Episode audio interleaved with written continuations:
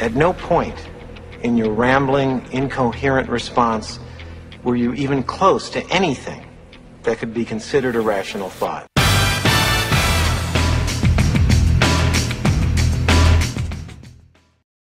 All right. Welcome to the show today, folks. I'm your host, Doug Crow, with the Author Brand Show. And we've got a very special guest today, all the way from Geneva, Switzerland, by way of Italy, to talk about his book today, which is might be a controversial subject, and I'm really curious about what this is all about. It's called Outgrowing Capitalism. Our guest is a strategy consultant, author of this book. Uh, it's being published this month, actually, in November 2021. Unless you're watching this later than it was last month. And his name is Marco Dondi. Marco, how are you today? I'm very good. Thanks, Doug, and thanks for having me at the show. You bet. So tell me a bit about yourself, your background, and then tell people what they're going to get out of it, what they're going to learn today about your book.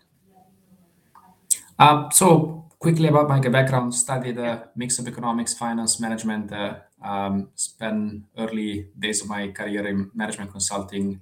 Did some volunteering uh, in Africa to kind of find my purpose. And out of that journey and some meditation, I got to decide to write outgrowing capitalism. So yeah, that's the. So what I what I hope what I hoped I guess to pass on with this book and from today is a bit of uh, convincing the readers and the listener that uh, I think it's probably time to rethink a lot about uh, how we have organized society given the challenges we have mm-hmm. today. And it's possible to do that. So that's the positive. That's a big. That's a uh, big order. Message. Okay, that's a great, great order, and we're gonna have a lot of fun talking about this because you've got a great, um, controversial topic for all those, you know, strong, strong capitalistic people out there like myself, who believe in that stuff, but also believe in the other currencies in our world, the currency of innovation and community and, and goodwill and what you said, well-being in your book. So let me ask you some question. This. So when you say outgrowing capitalism, um, I got so, so many directions I want to go with this. Um, you talked about the evolution of it, I think, about the background where it started from and how it's changed. So yeah. tell me about the, the the evolution of capitalism.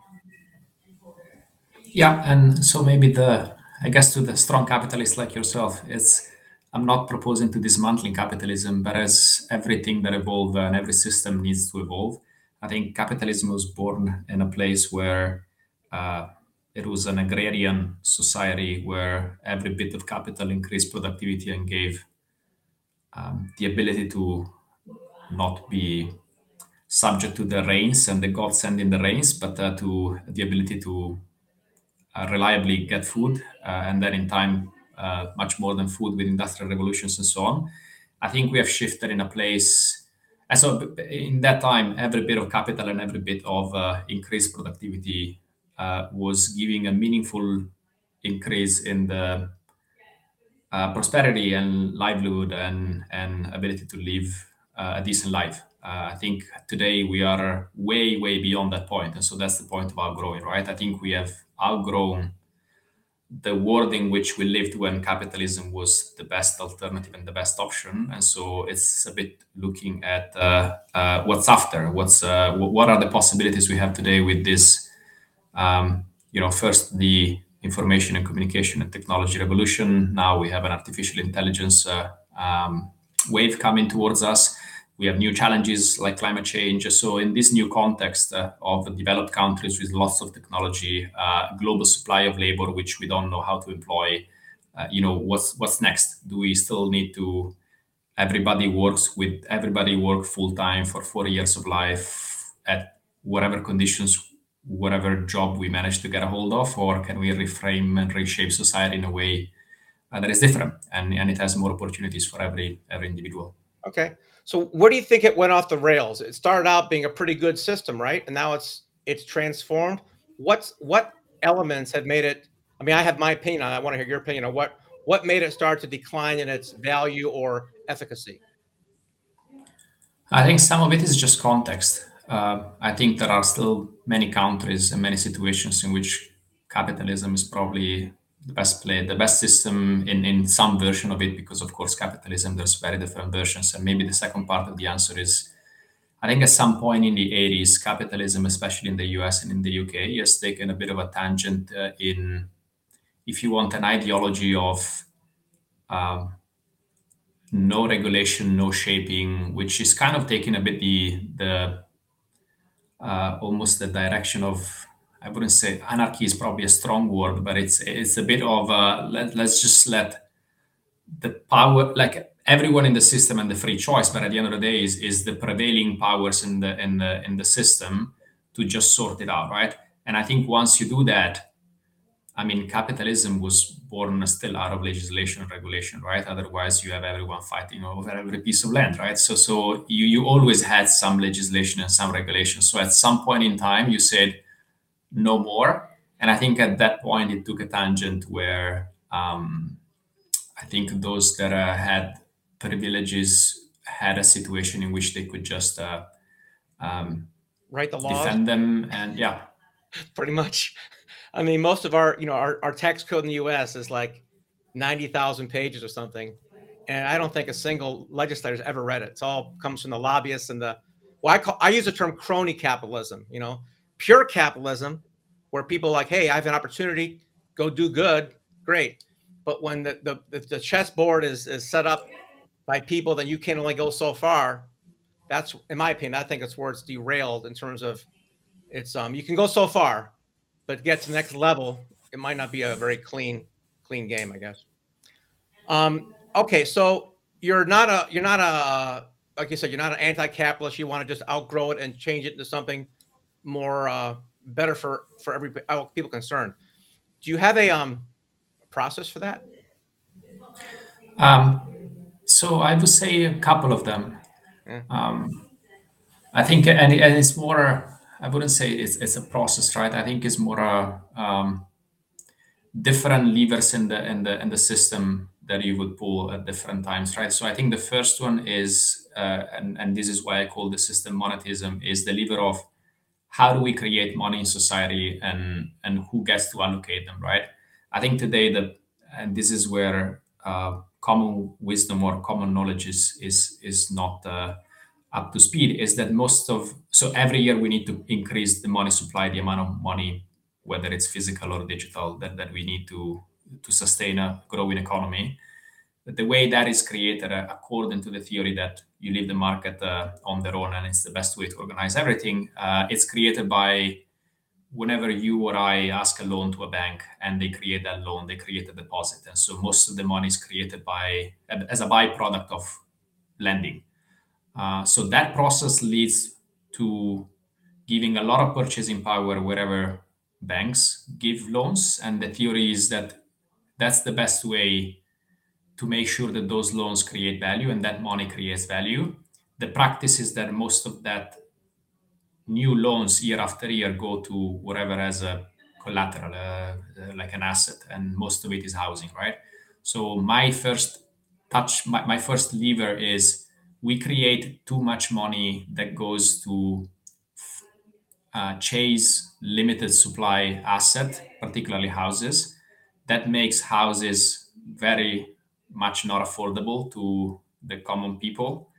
Um, and that's why uh, you know we pay so much in rent and mortgages because there's so much money that is being channeled in, in that way and so you just have too much money following too little goods um, and so the first thing is if we start to change the way we create money and, and we do it in a way that is as much um, equally distributed as possible. And so my proposal, the first part, is like change the like at least the expansion of money. Don't make it uh, up to the banking system.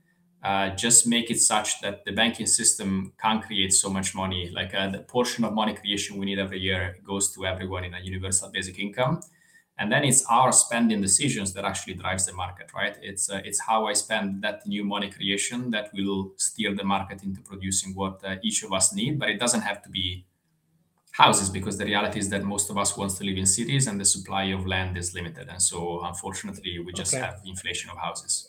So that's curious, one lever. Yeah. and there's a few more I'm curious about the ubi thing first. As long as you mentioned it universal basic income is a really cool concept where no matter who you are you get a you know a, a, amount of money coming in, so you're not like living in the street, right? That's basically what it is. And you're um, suggesting that that money gets printed up by the government and just doled out. I suggest that it, it not that whole, right? I think you still need to balance a bit the. Uh, if you print too much, you create inflation. So there's still so much you can print. Um, you know, if you constrain enough the amount of credit that banks create, you have a lot of room to print.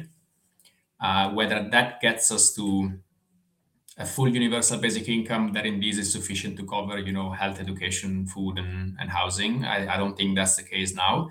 But the basic would be to start from is at least, you know, your food uh, and and your basics are covered. I mean, in Europe, health and education are still are already free, so it's basically food.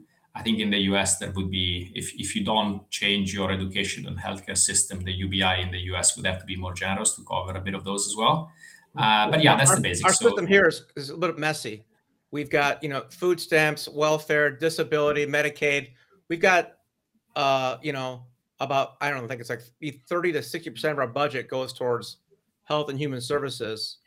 It's several trillion dollars, and I, you know, unwinding that and coming in with a new system that would be without regulation or without without a lot of uh, other other fingers in the pie, that'd be great. But the, the challenge is how do you how do you get a monster like the U.S. government to adapt something like this? I'm um, that's like it's like a reality check. You're yeah. it's just theory, we're talking about fantasy land. But how do you really go? Hey, let's go ahead and actually do something. So, so look, the first thing is in in reaction to COVID, the U.S. government had to do exactly this, right? So it's uh, they they it was a lot of uh, I wouldn't say improvising, but a lot of it they had to come up with a system to give some money to people. They decided on some eligibility criteria, and they had to make sure money actually got in bank accounts.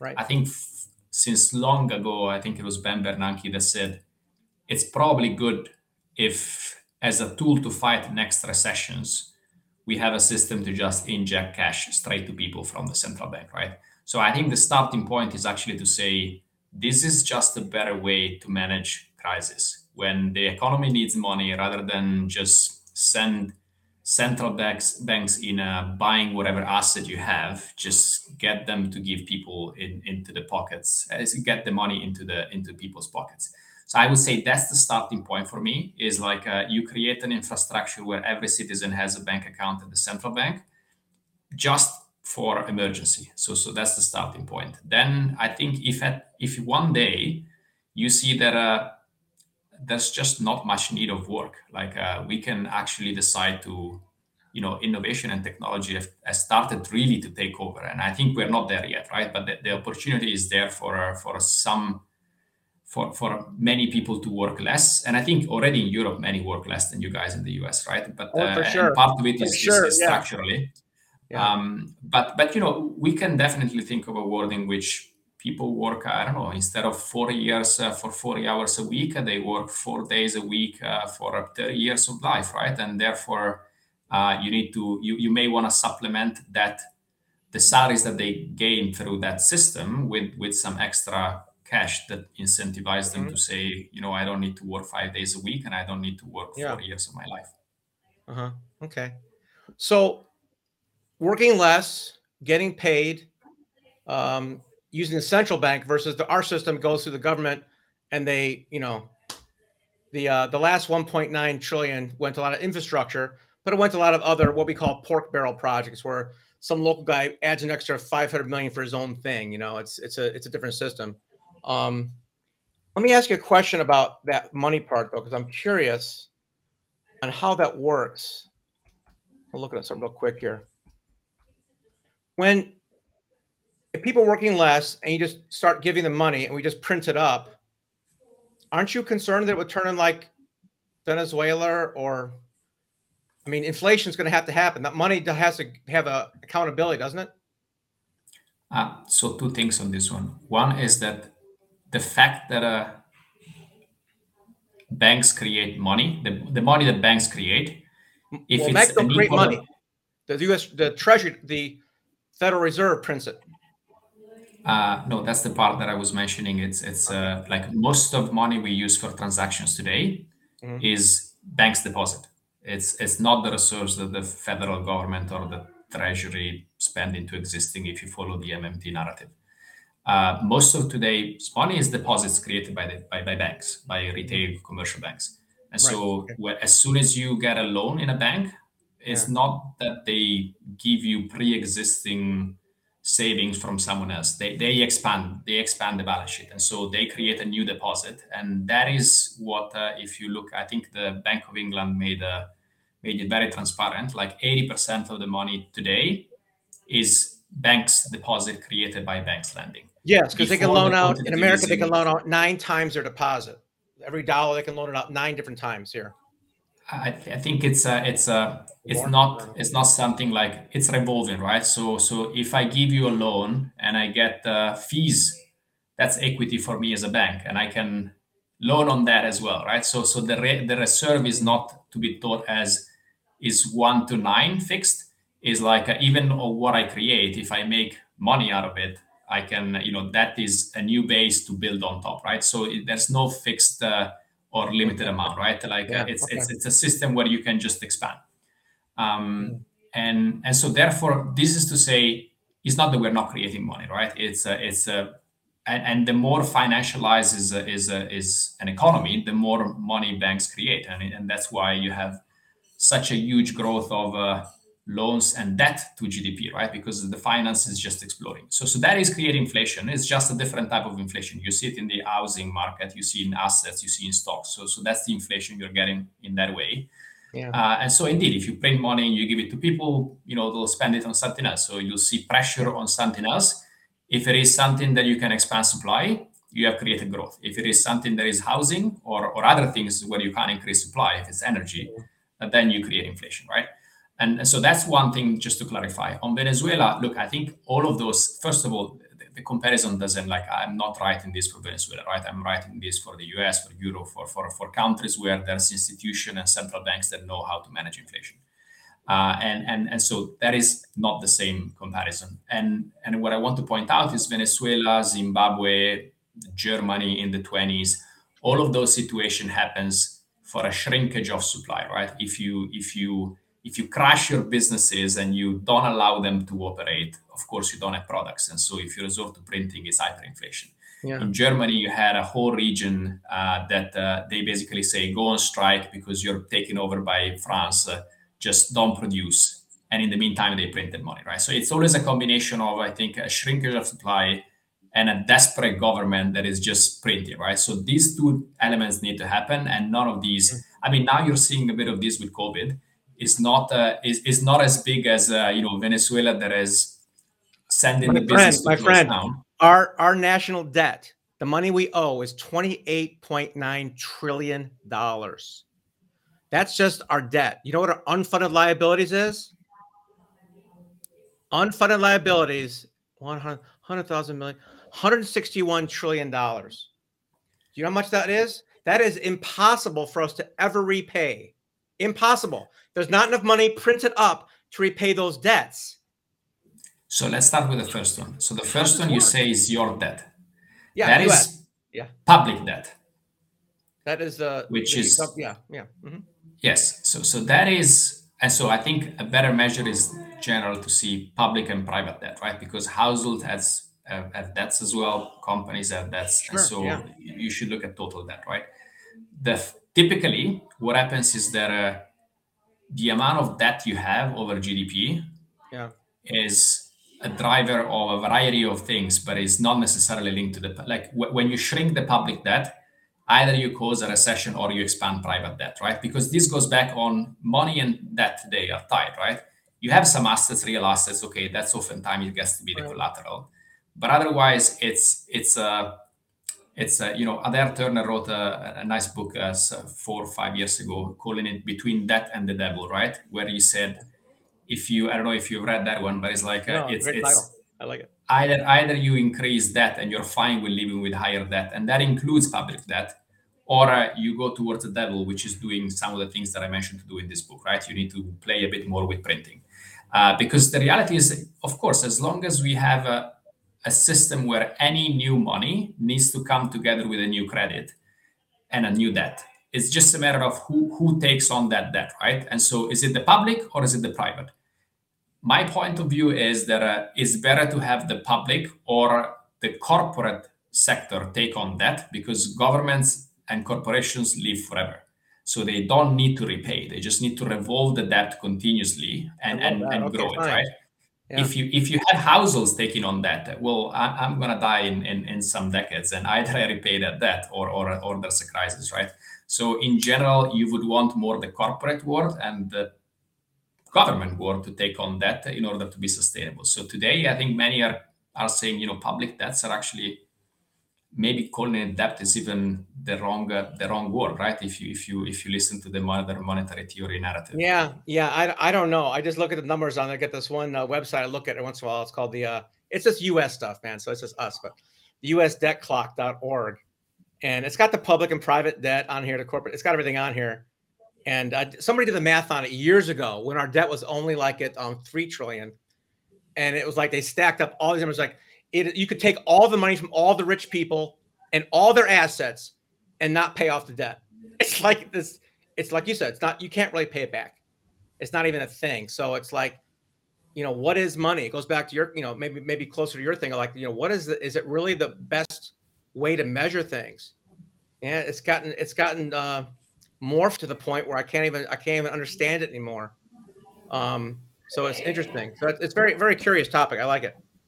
Um, but uh, you know, if you look at Japan, or, or, or, there are other countries that are more indebted from a public perspective than the U.S. Uh, I haven't looked lately uh, compared to GDP. I mean, not in absolute terms, right? But I think you always want to see relative terms. So the debt, the public debt of Japan compared to the, their GDP is like yeah.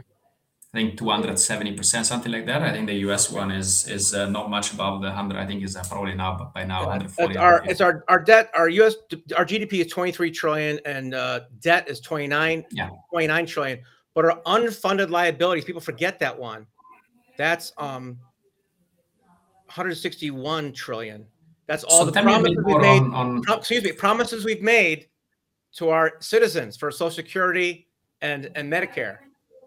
There's no money. I mean, but, but this but this number it depends on the, the, where you look, right? If you look at the future, like uh, in in uh, then you also need to think of uh, what are the assets and the revenues that are going to come in, right? So if you compare the 161 trillion unfunded liability, yeah. Well, if it's over the lifetime of the citizens alive today, it's I think you need to start. I uh, guess I, you want to do the math that before you comment on that. That's not going to work. No way. I did this for a book four years ago, and by the year like 2030, every dollar of current social security number m- money had to come from one dollar from somebody else who was living. And with the age differentials, it unwinds. There's not enough money coming in from the current revenues to pay my social security. I might make it, but my kids won't. There's, I mean, they already all that we had a trust fund for that, and they rated that years ago, and they give it, you know, IOUs but even that is is completely whacked out. You take two hundred trillion dollars. It There's, it's just a, it's just much bigger than anything you can, you can imagine. Look, there's some big numbers. If you if you if you take a few decades, uh, you take inflation into account. Uh, but any, I, I, haven't done the math, right? So it's uh, it's oh, not something that uh, I, I, I could show. Somebody did it once. They compared it like like a um like a, like going from here to the moon, right? They said, well, if you you know put from here to like New York to California, is like a million dollars, but here to like Alpha Centauri will be a trillion dollars. It's a big, big ass number. It's it's really, yeah, it's it's hard to because our brains can't even comprehend a million. Really, you know, we can get to about a few hundred, a thousand. What is that? Well, we we associate with some visual, but when we say millions, billions, and trillions, we don't realize that that's like a thousand million. You know, it's just it's a big number. Or no, a million million. It's just it's nasty. Anyway, these are U.S. problems. How are things over in Switzerland and Italy? Are they doing better than we are? Um, I would I would say marginally. I think it's uh, Switzerland is a bit of a Switzerland is an interesting case because it's uh, yeah. there's uh, lots of cantons. Uh, it's very it's very decentralized uh, type of uh, administration, and yeah. I, I don't know Switzerland enough to comment. I think in Italy I can tell you that indeed, but uh, in Italy we have different problems, right? I think it's if I compare yeah. some of the if you want, almost opposite, right? Some of the southern European countries, I would say they are they have managed to almost, uh, my opinion here, right? But like uh, go to the excess of uh, defending some or like protecting at all costs some some workers, right? So um, you know the system is probably still you know overall unbalanced but i think it's really difficult to to get uh, you know sometime people to actually commit and do real work. Yeah and if you want yeah. you don't have this uh, this uh, I, I think when i go to the us and i, and I speak there like uh, people do have this mentality and mindset uh, i need to i need to make it on myself. Like uh, it's almost it's you're, you're ashamed if you are on social security or, or in, if you're dependent on others. And so but to some extent it's it's it's uh, you know the lack of protections that uh, uh, you guys have in the us here in europe we, we sometimes we don't comprehend them right it, it's like it's like you you would hope that at the point in which we have reached in terms of development, uh, yeah. you would kind of be a bit more uh, inclusive and uh, and I guess uh, what's the word that we often solid like uh, we talk about solidarity in Europe, right? Yeah. Uh, there's yeah. there's a bit of it that you need to have, right? Then too much people take advantage, but but you need to find the right balance. Be balanced, right? You know, it's funny. I um I've done about three books for the healthcare system. Talk about the difference between Europe and America. And for all of our independence and individualism and whatnot, the healthcare system, again, it's it's been corrupted. Years ago, I mean, I got a, I got a book I can show it to you somewhere here. Oh yeah.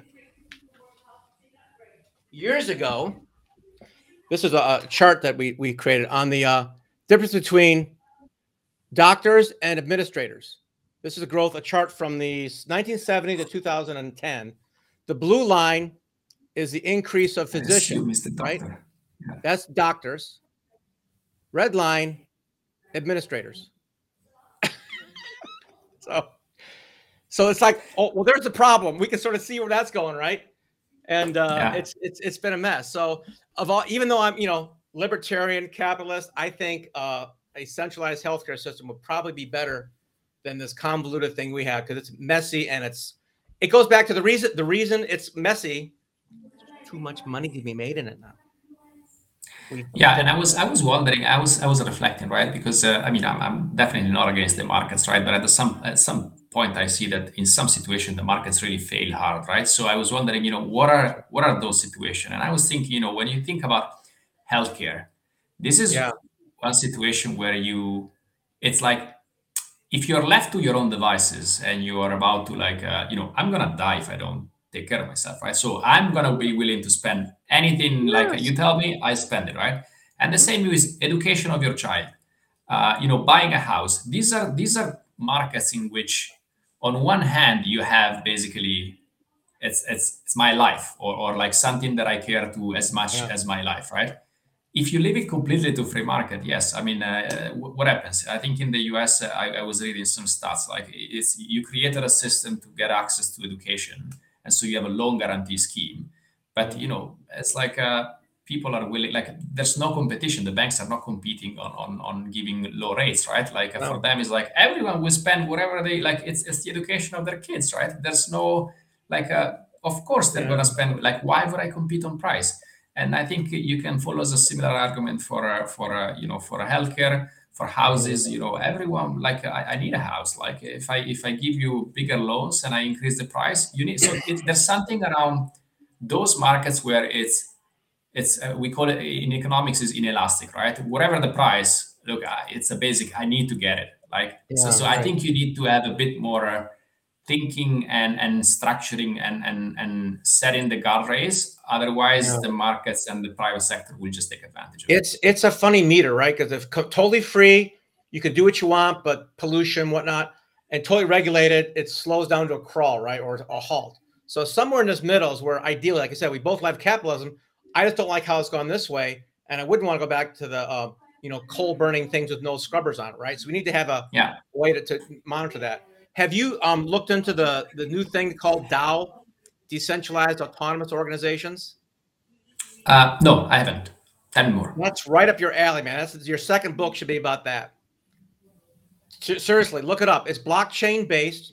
It's decentralized autonomous organizations where everybody really lives lives and monetizes on the chain, and it's autonomous and it's you know so I'll tell you that. So, so my reaction though to this on, on the money side, which is of course yeah. what I know and what I've written about, right. is we had a very decentralized, and I, I would argue we still have a very decentralized monetary system. So in the 80, in the 1800s, mm-hmm. every you, you could. Uh, I mean, there is some regulation, but you could, if as soon as you get it, you can set up a bank and create your own currency. And right, I read that. Yeah. So, so yeah. Th- that is nothing. Is is nothing new actually we moved away from it because we had thousands of currencies bank took advantage of it some mm-hmm. some printed too much uh, currency became worthless yeah. uh, you had banks so so that we moved away from it right mm-hmm. so you know now there's this decentralized uh, you know everyone creating their own cryptocurrency is like it's really going back to 100 years but now we right. have a digital means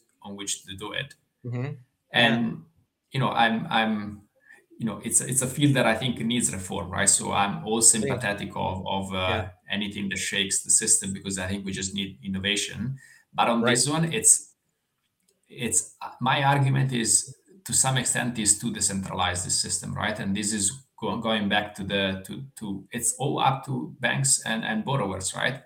Um, yeah. it's money really comes into existence when you and a bank agrees to give a loan, and it's up to what you need as a person and what mm-hmm. or a company and what the bank's profit maximization um, logic gets them to fund, which unfortunately is, is real estate. Yeah, you're never gonna you're never gonna you're never gonna battle uh, Goliath as David. You got to have that slingshot, which would be, I think, blockchain will be help. Only way to take away their power is to go around them. You can't go through them; they'll kill you. You know, they just they control everything. It's a, this is one I, I look with interest. I am yeah. skeptical as much as I'm an innovator and a, like a reformer for sure. It's like yeah. this one I'm a bit skeptical, but uh, you know I might be completely watch wrong it, and, and yeah. on this. I'll watch it. I know, yeah. Don't I'm not saying invest. I'm just saying watch it and see if it's it could be a it could be a method because I I love your ideas. I don't like the idea of the um you know obviously the the debt UBI. I'm still not sure about that part, but I'm not an economist. I'm looking at probably very simply but I am into well-being and the other currencies of the world, which is community, service, those things. It's just hard to get a, a return. You know, people say, "Well, I, you know, all my employees are healthier here because of what I did." Yeah, where's my money? And like, huh, you know. So, how do you have a way for well-being to to be, I don't know, measured? So, so the I mean, you have to split it because the first uh, topic you mentioned is about employees' well-being, right? And actually, I think there are a variety of studies now proving that uh, employees that are more engaged and better, they are also more pro- productive, right? Yeah, so, so sure. that is, and with this great resignation movement, uh, this is one place where companies are, I would say, almost a bit scrambling to say, I might be behind the behind the wave and I be the one left out without talents. So, so I think uh, this is actually companies have have uh, almost uh, been you know shocked awake on this yeah. um, because there is there is measurable value from from a more engaged and, and, mm-hmm. and a employee that is uh, healthier uh, mentally physically and so on yeah, yeah. Uh, now on the on the measuring well-being in general um, that's where I, you know, there are many measurements, and I, I, I think it depends if you take subjective well-being, so when it's you know the happiness, your life satisfaction, your fulfillment, uh, or you you you. And there are some approaches, and but that's easy, right? You basically ask people. It's just what question you ask them, yeah. and so you can measure and monitor, right?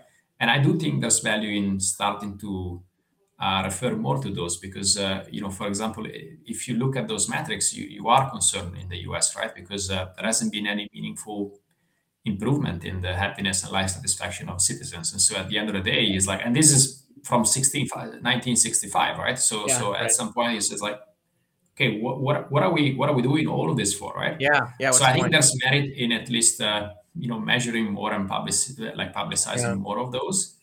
Um, and then there's other approaches that basically saying, you know, you can split well-being in your different dimensions. You have your, you know, sense of community, you have your environment well-being, you have mm-hmm. your mental. Mm-hmm. So it's it's a variety of metrics, and and you know there are some approaches that are it's it's more um, expensive to measure because uh, you come up easily with a hundred indicators. Uh, yeah, right. many of yeah. those are showing, and you know, ultimately what's interesting again from the US is that uh, when when they rank countries based on those dimensions, whatever approach you use, the US doesn't come any close to the top 10, right? So you always have the Nordic countries, you have your Australia, your Canada, Mhm. uh, you have you have even your Costa Rica, you have China, typically that is higher up than the US. So Yeah. I think it's it's if if I wasn't and you know from a European I, uh, I come often to visit the US, right? But I think living there and like uh, it's there's there are a few things to tweak there. Uh, I think other forget about outgrowing capitalism, right? I think there's few other countries that have that have figured Yeah. out a better balance. Uh, but overall, I think it's uh, uh, you know bottom line, uh, it's always the U.S. that has the innovation of the world on on economics thinking Yeah. and theories. and so We're good on. on innovation for sure. Um, but yeah, I'm I'm generally happier in Costa Rica when I'm there for sure. Yeah, I get it. That's good. Yeah. Oh man, it's so great talking to you, Marco. Really, really cool. Very interesting stuff. I'm glad you're not a communist. You know, that was my biggest concern. You mentioned your in your thing here. We're not not talking socialism here. We're talking about doing things just a bit surprised. I'm very surprised. It's uh, it's uh, sometime in the U.S. There's this uh, this al- almost like uh, if you're not capitalist, you must be a communist or a socialist or like yeah, like I, I, it's like You could be, ev- yeah. The labels we put on people in our country shocks me, and I I have to battle it myself. And I'm like, no, I wanted to have you on because I'm curious about this, not because I want to fight you and say, what do you mean we're outgrowing capitalism? Capitalism is the greatest thing in the world. I'm like, well, yeah, if- unless you get you know slapped by some some judgment that your competitor put together on. I mean, there's a lot of crappy stuff here, but I just love learning. And yeah, I'm I'm not in the labels. I'm glad you're not in the labels. I'm not calling you anything except a brilliant author, and I'd like to look forward to your second book. When you, when when you just keep observing this blockchain stuff, because I I hope it'll I hope it'll take the power away from the man. You know, that's my that's my dream. So, so thank you very let's much. see, Hold that see book up- book. hold that book up one more time, Mark. I want to see it again. Outgrowing capitalism. There you go. I haven't designed the there cover. Uh, Yeah, I that's all right. completely useless on that. It's it's not it's not replacing capitalism, folks. It's outgrowing it. It's it's growing up into something that works better. Is what we're saying here, right? Yeah. Indeed. All right, very Thanks. good. Thank you so much for being on the show. I appreciate you. That was Marco Dondi, author of Outgrowing Capitalism. Really cool guy. Make sure you click below and subscribe to our channel here. Some goodies for you there as well. Have a good one. Doug Crow here with the Author Brand Show.